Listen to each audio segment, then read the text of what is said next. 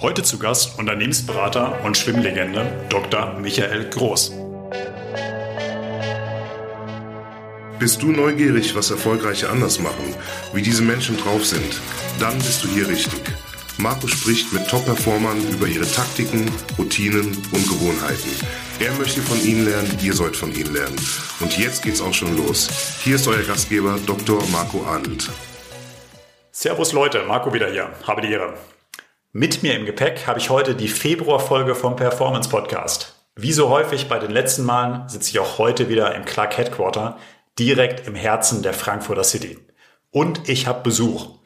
Eigentlich braucht man meinen heutigen Gast gar nicht vorstellen. Ich mache es natürlich trotzdem aus guter Tradition. Zu Besuch ist heute Doktor Michael Groß. Michael ist zweifellos einer der erfolgreichsten deutschen Sportler.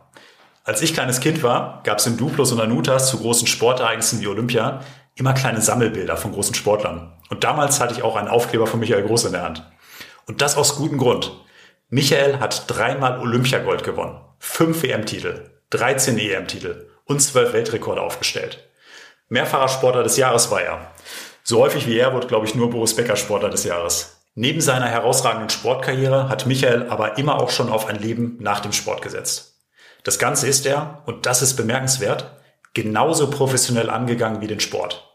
Abitur in Frankfurt und parallel zur Weltkarriere im Sport ein Studium der Germanistik, Politik und Medienwissenschaften an der Goethe-Uni hier in Frankfurt. Dort hat er auch später promoviert. Der Goethe-Uni ist Michael übrigens bis heute treu geblieben. Seit einigen Jahren hat er dort einen Lehrauftrag für ein spannendes Gebiet, Digital Leadership. Seit mehr als zwanzig Jahren ist Michael nun Unternehmer. Mit seinen Dienstleistungen macht er Unternehmen fit für den digitalen Wandel. Als Unternehmensberater unterstützt er vor allem in Themenfeldern wie Change Management, Talentmanagement, Coaching und Training. Zu seinen Kunden gehören beispielsweise Fresenius Medical Care, Hypo Vereinsbank, die Provinzialversicherung oder PwC. Über seine Beratungsthemen hat Michael zahlreiche Bücher veröffentlicht. Zum Beispiel mit den Titeln Siegen kann jeder, Einfach machen oder zuletzt mit seiner Frau Ilona, Das Beste liegt vor uns. Seit zweitausendneunzehn ist Michael außerdem Vizepräsident der I H K Frankfurt am Main. Ich könnte jetzt sicherlich noch einige Minuten weiterreden, aber jetzt erstmal Cut. Michael, habe ich irgendwas ganz Wichtiges vergessen? Also mir würde jetzt spontan nicht viel einfallen, weil dann kommt noch das Private dazu natürlich. Familienvater mit zwei Kindern, das ist sicherlich noch wichtig, wenn nicht sogar das Wichtigste. Ansonsten springt das einfach jetzt in den Rahmen. Dann sage ich ganz herzlich willkommen im Performance Podcast. Ja, vielen Dank für die Einladung. Bist du bereit? Ich bin bereit. Perfekt. Wir sitzen am Nachmittag zusammen. Hast du heute schon Sport gemacht? Nein, heute nicht. Heute war ein ziemlich voller Tag. Der Sport wird in meinen Tagesablauf eingebaut. In den letzten zwei Jahren durch die Corona-Pandemie war das sogar besser möglich ähm, als in der Vergangenheit, weil einfach durch Homeoffice et cetera konnte man dementsprechend den Sport flexibler dort reintakten, als wenn man jetzt in der Weltgeschichte umherfährt oder fliegt. Ähm, da ist das eine größere Herausforderung. Insofern heute nicht, weil mal zur Abwechslung wieder unterwegs und dann wahrscheinlich am Wochenende wieder. Welche Sportarten stehen da heute typischerweise auf dem Programm bei dir? Ich muss mich fit halten durch den Sport. Das heißt, der Leistungssport hinterlässt da auch einige Macken, wie zum Beispiel Bandscheibenvorfälle oder Arthrose in der Schulter et cetera. Das heißt, zwei, dreimal in der Woche Fitnessstudio. Dort geht es dann wirklich um Rückengymnastik, um wirklich gesund erhalten, nicht um Höchstleistung. Dann jahreszeitenabhängig, also im Winter, ich fahre liebend gern Snowboard. Seit fast dreißig Jahren bin ich dabei, einer der ersten damals gewesen. Und dann im Sommer Mountainbiken beispielsweise, im Winter dann noch zum Fitness bleiben, einfach nur zum Hometrainer. Also je nachdem, also ein bisschen auch wetterabhängig, Lust und Laune abhängig. Eine ganze Menge. Du, lass uns mal reinzoomen in einen typischen Start bei dir in den Tag. Wann stehst du eigentlich auf? Also wenn kein Druck im Kessel ist, also sprich zum Flughafen hetzen oder sonst wie zum Kunden, dann meistens so zwischen sieben und halb acht. Und ähm, das bedeutet, dann bin ich relativ schnell auf den Beinen und gucke dann so, ab acht Uhr bin ich dann noch online, vorher nicht, weil Frühstücken beispielsweise erstmal Zeitung, also ich bin noch ein analoger Zeitungsleser, weil bestimmte Dinge einfach aus meiner Sicht analog, wenn man sowas in der Hand hält und zum Beispiel lange schöne Reportagenstrecken äh, sieht, das ist, die Qualität ist unschlagbar. Und beispielsweise, wenn ich jetzt die Tageszeitung längere Artikel habe, die ich nicht sofort lesen kann, dann hebe ich mir die fürs Wochenende auf oder manchmal kleine Stapel, um die dann zu lesen. Ja. Und das ist für mich zum Beispiel so ein altes, traditionelles, analoge Ritual. Da höre ich schon raus, das Handy liegt dann nicht am Bett bei dir. Das Handy ist äh, weg, also weit weg. Wir haben eine Speisekammer und da ist die Ladestation und da wandert das Ding hin, spätestens so um acht Uhr abends. Und vor acht Uhr morgens ist es dann auch nicht mehr präsent. Zwölf Stunden reichen auch. Wie viele Stunden brauchst du denn, um dich wohlzufühlen an Schlaf? Das ist auch unterschiedlich. Also man muss ja jetzt nicht viel schlafen, um sich wohlzufühlen durch Schlafen. Also beispielsweise in der Sportkarriere war es so, dass man bei den großen Wettkämpfen Olympischen Spiele sehr wenig geschlafen hat. Da braucht man eine gewisse Spannung. Das hält man dann allerdings nur eine Woche, zehn Tage durch. Und dann braucht man wirklich zwei, drei Tage mal wirklich ausschlafen. Also insofern die richtige Portion Schlaf auf Dauer ist natürlich sicherlich so sieben, acht Stunden im Durchschnitt. Nur, es heißt nicht, dass man jeden Tag sieben bis acht Stunden, das kann auch manchmal sein, das kann, glaube ich, jeder Hörerin und Hörer nachvollziehen, dass man manchmal nur drei, vier Stunden hat. Ähm, das kann passieren und das macht man dann auch mal, beim Projekt beispielsweise kann das passieren, oder fünf oder sechs Stunden. Das sollte aber dann nicht zum Dauerzustand werden, ähm, weil der Körper braucht einfach seine Ruhe. Du, Michael, ich würde gerne mal mit dir zurückspringen in die achtziger Jahre. Mhm. Genauer genommen neunzehnhundertvierundachtzig. Da hast du Abi gemacht und du hast im gleichen Jahr Olympiagold geholt. Gerade mal zwanzig Jahre alt. Mhm. Ein Jahr vorher, vor diesem Riesenerfolg, mit achtzehn, neunzehn Jahren. Was warst du da für ein Mensch? Wie hast du da die Tage gestaltet? Als Leistungssportler, und das gilt heute genauso, sind die Tage natürlich sehr durchstrukturiert. Also siebzig, achtzig Stunden Woche mit Sport, mit Schule sind ja normal. Und das geht nicht ohne Struktur. Auch um noch Freiräume zu haben für die, Anführungszeichen, normalen Dinge, die man macht, auch mal mit Freunden was außerhalb des Sports zu machen, auch mal Party, natürlich weniger, logischerweise, als andere. Dennoch, nur durch die Struktur hat man auch überhaupt die Freiräume, ähm, die man dann eben nutzen kann. Die sind dann aber logischerweise relativ gering.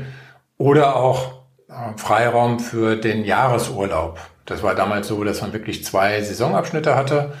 Und dass man beispielsweise einen längeren drei- bis vierwöchigen Urlaub hatte, wo man wirklich komplett mal rausgegangen ist, auch vom Kopf her. Und dann noch inzwischen in zwei Saisonabschnitten auch nochmal ein, zwei Wochen Urlaub, ähm, jetzt vom Sport beispielsweise. Du bist dann wirklich in Urlaub gefahren? Genau, also dann fährt man wirklich in Urlaub, äh, sieht Wasser nur von außen oder geht damit spielerisch um, jetzt bei mir als Schwimmer, ähm, dass man wirklich Distanz bekommt und wieder Lust hat, wirklich ins Wasser zu springen. Und das macht man Tapetenwechsel, ganz klar. Das ist extrem inspirierend. Bis heute übrigens auch für mich extrem inspirierend, andere Länder zu besuchen, andere Eindrücke zu sammeln. Das analog aufzusaugen kam in den letzten zwei Jahren natürlich extrem kurz. Und das sind auch Erlebnisse, man sagt immer so schön, die nimmt man mit ins Grab. Ich will das jetzt nicht ganz so pathetisch sehen. Nur diese Erlebnisse, die kann man nicht digital erfassen. Da kann man sich auch keine Doku anschauen.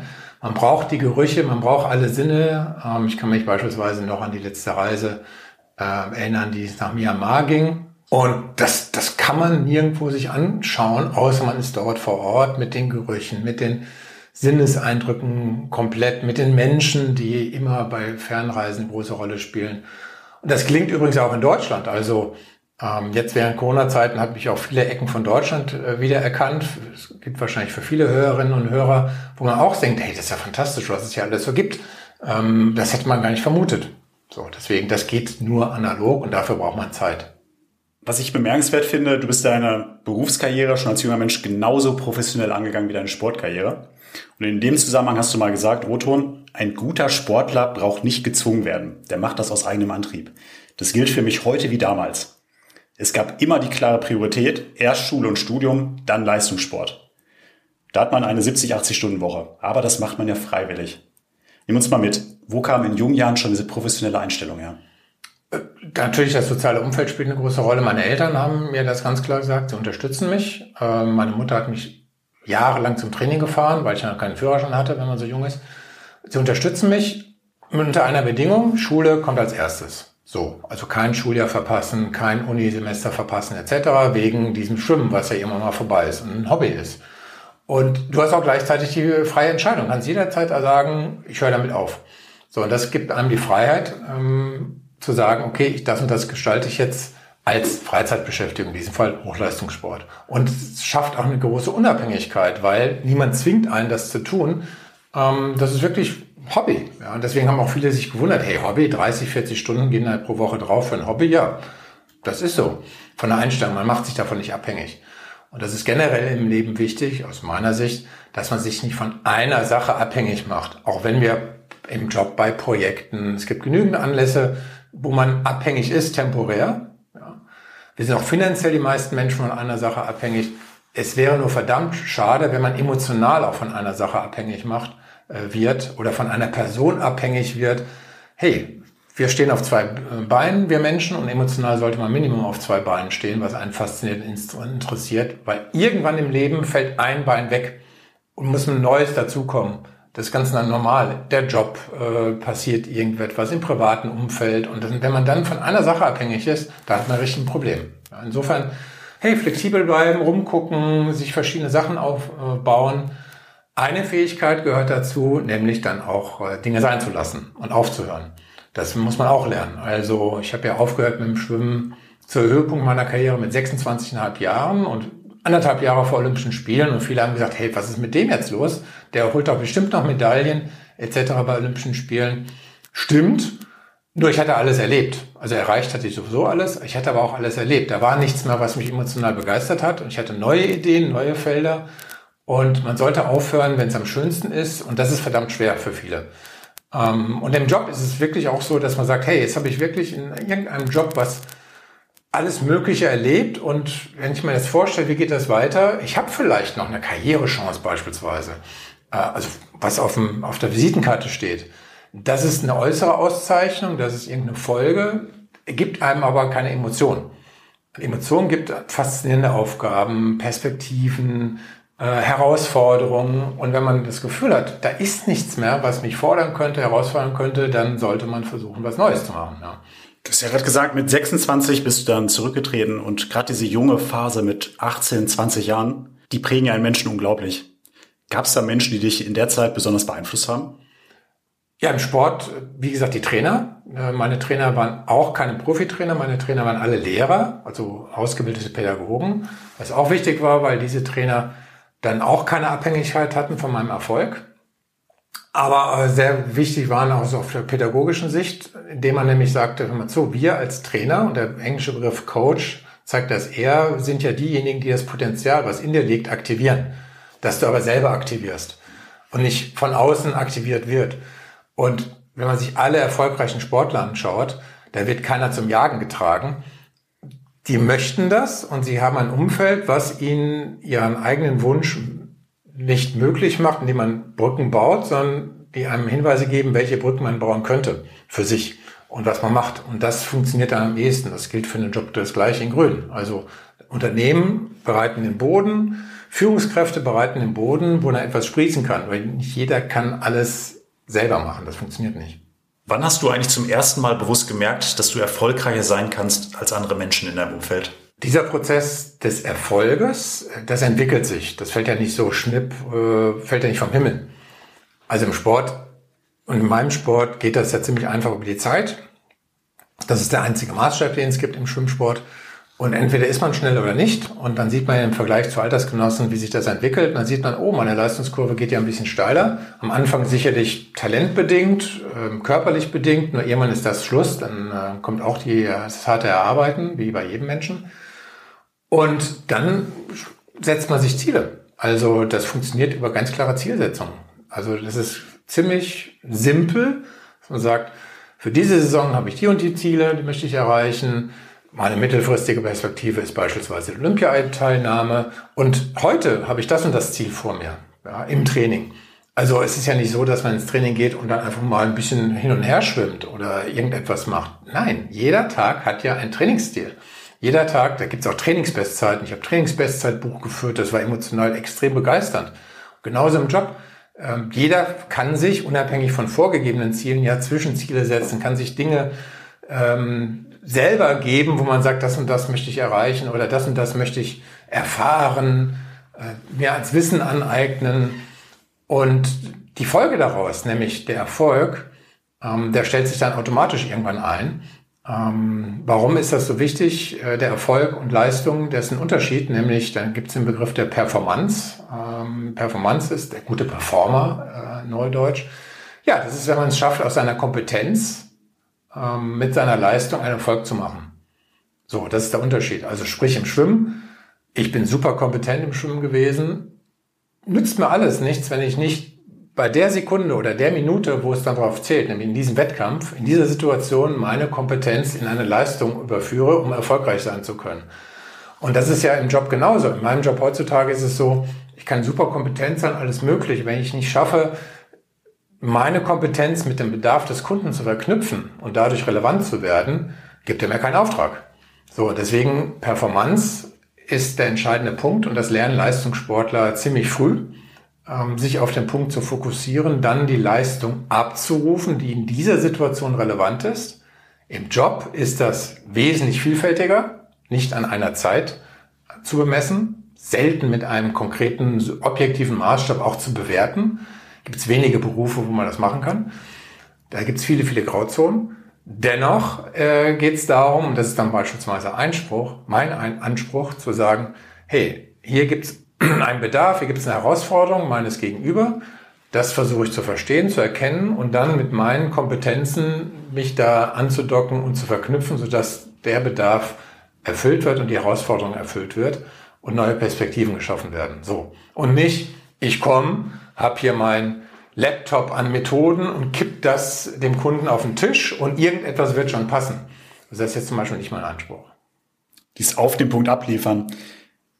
Du hast natürlich viel Zeit investiert. Wir hatten von siebzig, achtzig Stunden in der Woche gesprochen.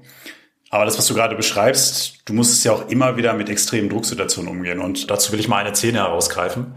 Du bei den Olympischen Spielen. Du warst Goldhoffnung. Und am Tag des Wettkampfs schreibt die Bild-Zeitung sinngemäß, heute holt der Albatros Gold. Eine ganze Nation liest das. Dann gehst du ins Rennen. Wie bist du an solchen Tagen mit dem Druck umgegangen? Ähm, dieser Druck war für mich insofern äh, relativ. Warum? Weil, Stichwort, heute holt der Albatros, das war mein Spitzname im Schwimmen, äh, also nicht privat nicht, sondern in der Öffentlichkeit. Äh, Gold ist ja eine Bewertung des Erfolges, nicht der Leistung. Ja, wie schnell ich schwimme, haben die ja nicht gesagt. Heute schwimmt Michael Groß eine Minute siebenundvierzig Komma vierundvierzig. Das war zum Beispiel jetzt die Zeit meines ersten Weltrekordes und Olympiasieges über zweihundert Meter Freistil. Das haben die ja nicht geschrieben, sondern holt Gold. Ähm, ob ich mit dieser Zeit aber der Schnellste bin, das weiß ich ja nicht. Das weiß ich noch nicht mal, wenn ich auf dem Startblock stehe. Das weiß ich erst, wenn ich anschläge. Das weiß ich genauso früh wie alle anderen auch. So, und das konnte ich einschätzen, indem ich mir gesagt habe, die müssen das ja machen.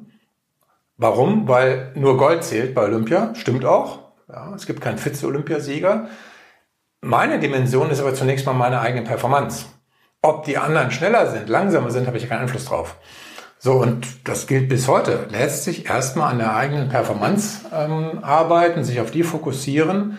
Dann kommen die äußeren Anforderungen, auch im Beruf beispielsweise, kennt jede Hörerin und Hörer, dass dann von außen Anforderungen kommen, Zielvorgaben, Erwartungen, wie ein Projekt abzulaufen hat, was das Ergebnis ist, wird ja immer agiler, das heißt immer kurzfristiger, immer schneller werden Ziele gesetzt. So. Und dann gilt die Verknüpfung zu sagen, okay, hier gibt es eine äußere Erwartungshaltung an meinen Erfolg, an das Ergebnis meiner Leistung.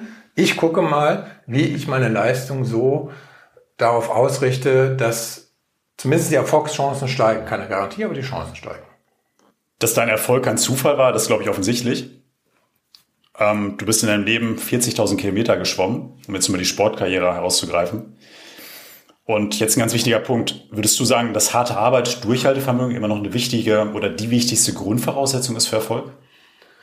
Es gibt eine Studie äh, vom Team Boston, die haben mal gefragt, was macht eigentlich Genialität aus oder Höchstleistung? Und haben das mit Musikern, Sportlern, Wissenschaftlern, alles Mögliche mal überprüft und haben Interviews geführt, also eine qualitative Studie, und haben nur einen gemeinsamen Nenner entdeckt. Und das ist Zeit. Unter zehntausend Stunden üben geht's nicht. Also man kann eine gewisse Meisterschaft in bestimmten Bereichen nicht erzielen, das fällt nicht vom Himmel. Äh, auch te- gerade wenn man talentiert ist, hat man einen leichteren Zugang. Talent bedeutet nicht, dass man automatisch etwas besser kann, man hat einen leichteren Zugang. ja, zu, bei mir beispielsweise zum Thema mit Medium Wasser, zum Schwimmen. Dann aber, das schneller zu können als andere, ist wiederum hart erarbeitet. Und deswegen dieser Spruch ähm, von Herrn Anderson war es, glaube ich, Erfolg ist neunundneunzig Prozent Transpiration und ein Prozent Inspiration. Wohl wahr. Da mhm. ist schon was dran. Also, dickes Brett bohren, Talent ist eine Voraussetzung, dass man weiß, wo man bohrt und vielleicht auch ein bisschen das Instrument richtig halten kann und auch weiß oder ein Gefühl dafür hat, welche Instrumente mir jetzt helfen könnten. Nur das Bohren, das muss jeder dann schon selber und das kostet ziemlich viel Energie, Schweiß, Tränen und sonst was. Ja. Also ich habe noch niemanden erlebt, der erfolgreich ist, äh, dem das in den Schoß gefallen ist. Vielleicht ein Lottogewinner, aber das ist ja nun mal keine eigene Leistung. Ja. Wohl wahr.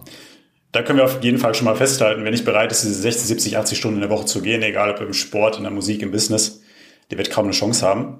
Muss aber nicht sein, also das möchte ich erwähnen. Also es gibt ja auch diesen Spruch, wer in fünfzig Stunden das nicht schafft, der hat irgendwie ein Problem, kann sich nicht organisieren. Ich habe ja siebzig, achtzig Stunden mit zwei verschiedenen Metiers gemacht.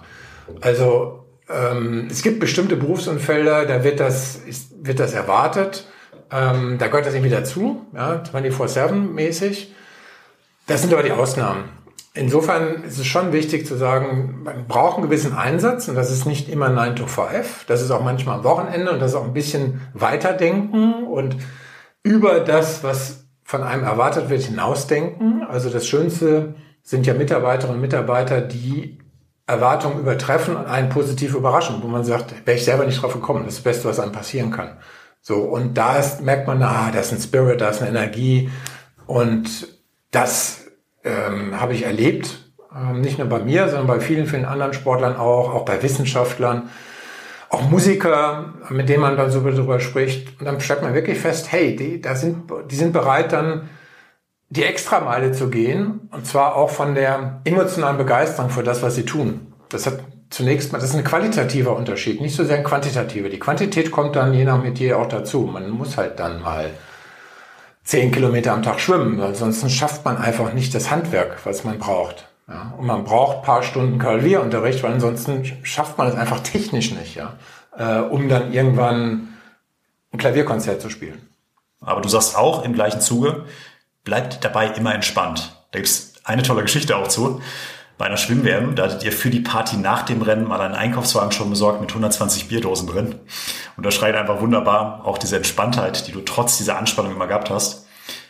Wie wichtig ist Lockerheit für Erfolg? Genau, Spannung braucht Entspannung. Und ich sage auch immer, wenn ich Vorträge halte oder auch Trainings, wir sind nicht zu gestresst, wir Menschen. Weil Stress ist ja von der Natur aus wichtig für Höchstleistung. Früher in der Evolution, um halt den Turbo zu zünden, um von Löwen irgendwie wegzurennen und sich in Sicherheit zu bringen. Das kennt jeder, wenn er auf der Straße sich befindet, die Schrecksekunden. Ja, der Puls geht hoch, das Adrenalin schießt ein, man ist leistungsfähiger, als man sich das hätte je vorstellen können. Ja, schmerzunempfindlich, all das ist von der Natur vorgesehen. Das ist wichtig, das berühmte Lampenfieber. Also wenn ich auf dem Startblock gestanden hätte und kein Lampenfieber gehabt habe, dann habe ich ein Problem, weil Lampenfieber bedeutet, da ist eine Anspannung. Ja, da ist man gespannt und fokussiert sich auf das, was man tun möchte. Das Problem, was wir haben, ist, dass uns die Entspannung fehlt. Also beispielsweise die ständige digitale Beschallung. Es ist mittlerweile auch nachgewiesen, dass man da so ein latent, das merkt man nicht, das merkt, das spürt man selber nicht, aber latent hat man eine Aufmerksamkeitsschwelle, die einen unter Druck hält, unter Druck setzt. Man fingert rum und hat ständig irgendetwas zu tun mit dem ähm, mit der Fernbedienung des Lebens, wie ich es immer bezeichne, allgemein auch als Mobiltelefon bekannt, sieht man ja beim Warten an Bahnhöfen, in Flughäfen, Leute, die einfach mal da sitzen und Löcher in die Geschichte gucken, die gibt's ja kaum noch. Und das ist extrem wichtig für unserem Gehirn, weil unser Gehirn hat sich in den letzten zehn, zwanzig Jahren nicht evolutionär weiterentwickelt, sondern ist auf dem Stand vor fünfhunderttausend Jahren. Und das Gehirn muss ähm, sich selber, das nennt man rekombinieren. Die Information braucht Freiraum im Wachzustand, um die Information zu kombinieren und äh, sich zu entholen und zu entspannen. Ja, also das kann auch, glaube ich, jeder nachvollziehen, der jetzt gerade zuhört, warum die besten Ideen kommen, wenn man nicht drüber nachdenkt. So. Oder beim Sport, dass man, wenn der Kopf frei wird, und dann fällt einem plötzlich was ein oder man bekommt irgendwelche Ideen oder irgendetwas kommt plötzlich aus den Tiefen unserer, unseres neuronalen Netzwerks dann emporgeschossen. Wenn ich daran nachdenke, funktioniert das nicht. Apropos Ideen, du hast ja neben der Sportkarriere hier an der Goethe-Uni studiert, da auch mhm. promoviert. Und direkt nach der Promotion hast du direkt danach deine erste Firma gegründet, ein Beratungsunternehmen, mhm. noch bevor deine beiden Kinder geboren wurden. Was war der Hintergrund für diese Entscheidung? Mehr Kopf oder mehr Bauch? Ähm, erstmal das Bewusstsein, dass ich einfach Selbstständigkeit gewohnt bin und mich durchboxen kann. Und wenn es nicht so einen Sportler gibt, der da sowas kann und unternehmerisch aktiv werden kann, wer dann sonst? Ja, also Stichwort Umgang mit äh, Enttäuschung, äh, immer wieder neu das Rad drehen und ähm, nicht immer mit doppeltem Boden arbeiten, sondern auch mal ohne irgendeinen Boden im Untergrund arbeiten, sondern wirklich voll all in, wie man so schön sagt, zu gehen. Das war für mich dann selbstverständlich. Ähm, also Verantwortung zu übernehmen, komplett. Das kannte ich, das wollte ich. Deswegen, das ist unternehmerische Tätigkeit. So, und diesen Freiraum dann zu gestalten. Dann mit Mitarbeiterinnen zusammen, auch hatte ich ja auch viele, damals auch mehrere Unternehmen gegründet. Also das ist einfach eine Sache, die ich einfach aus dem Sport festgestellt habe, dass ich dazu bereit bin. Und deswegen habe ich dann gesagt, okay, das versuche ich dann auch umzusetzen in meinem Berufsumfeld, ja. Du hast jetzt in den letzten zwei Jahrzehnten als Berater mit zahlreichen Unternehmen und Führungskräften zusammengearbeitet. Was macht eine gute Führungskraft aus? Führungskraft äh, zeichnet aus, ganz klassisch per Definition, dass sie Mitarbeiter erfolgreich macht ähm, und nicht ihnen sagt, was sie tun sollen.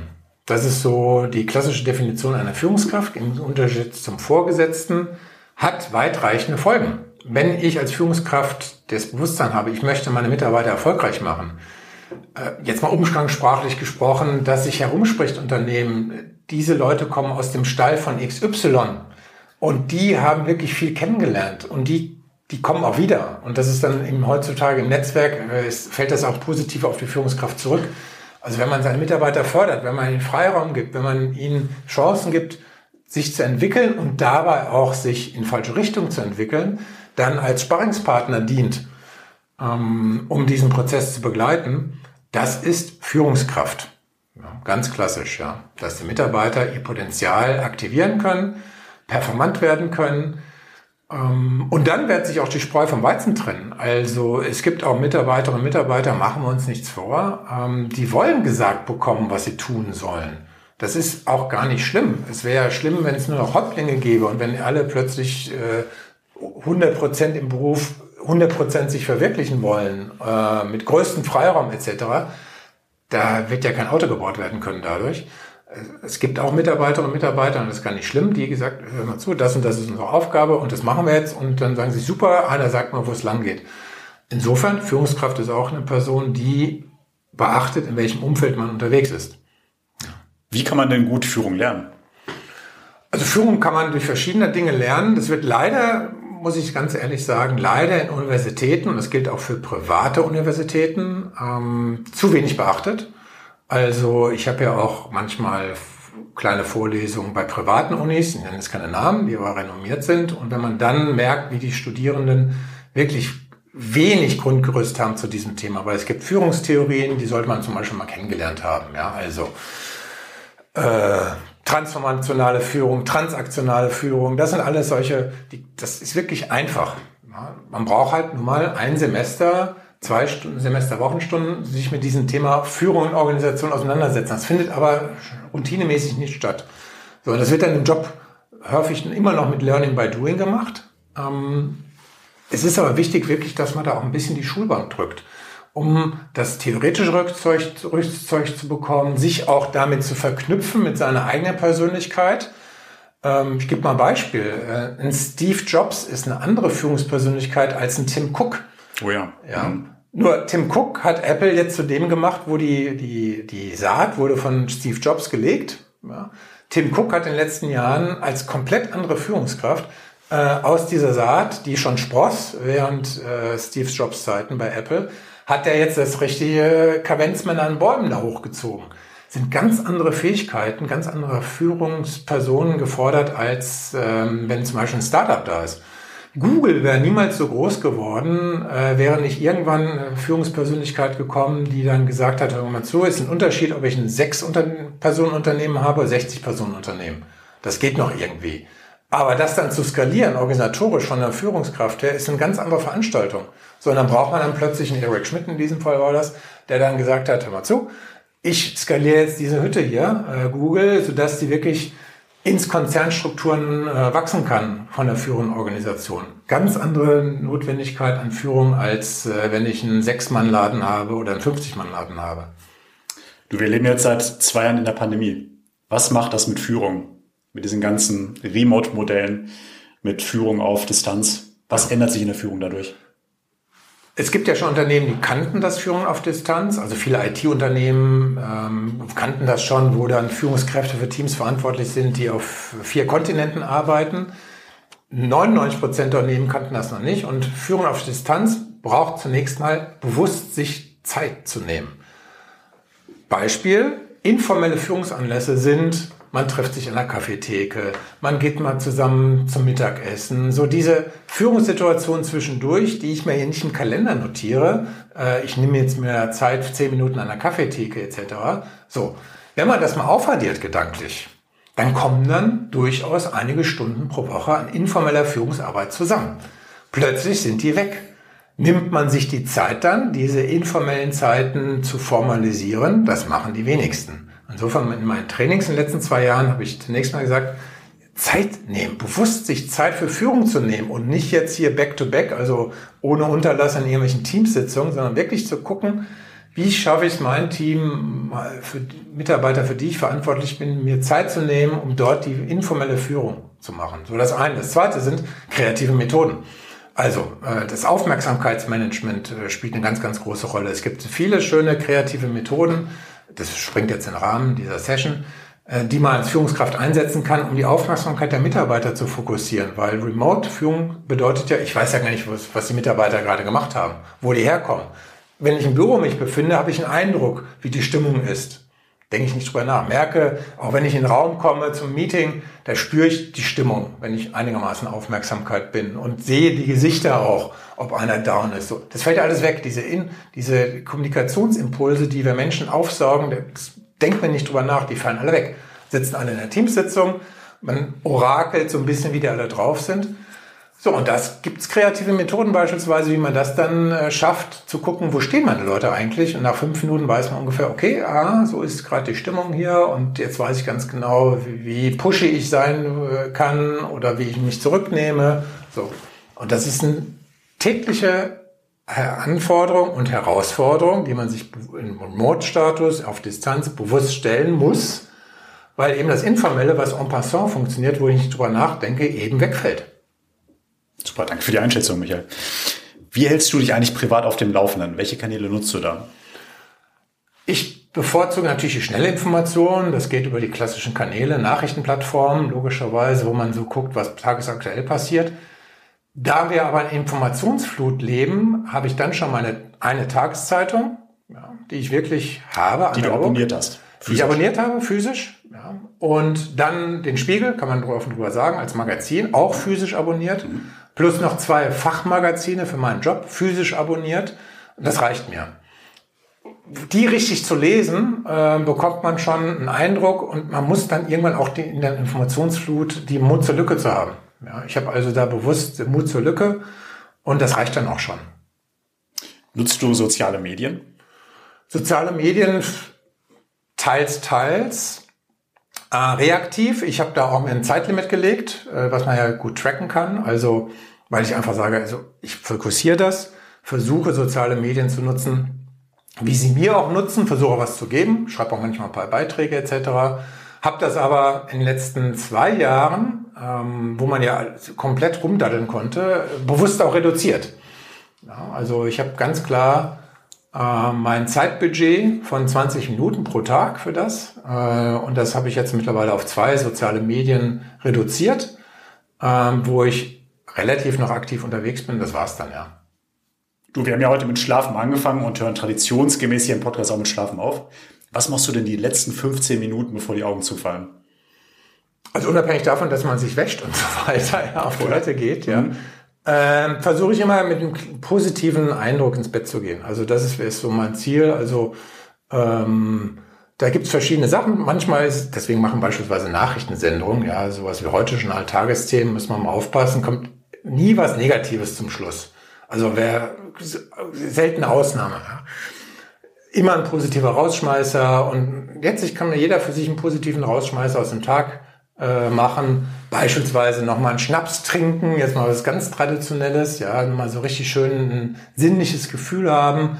Ähm, ist immer gut, ja, ein positives, sinnliches Gefühl zu haben. Da gibt es ja genügend Möglichkeiten, müssen wir jetzt nicht vertiefen. Ähm, ist immer ganz schön. Ja. Aber so, dass man nicht jetzt komplett benebelt am nächsten Morgen aufwacht. Ja.